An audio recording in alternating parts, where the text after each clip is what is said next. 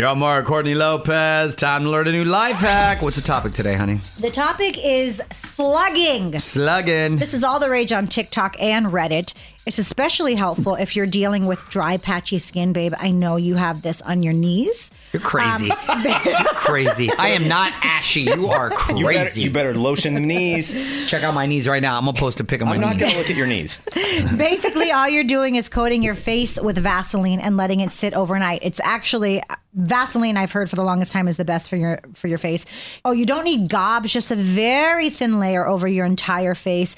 But make sure you wash it first because the Vaseline should be the final step. It works because it doesn't get absorbed directly into your skin. It acts instead. It acts like waterproofing, keep keeping moisture um, in and locking in hydration. The only thing that the downfall of this is you don't want to get the Vaseline in your hair.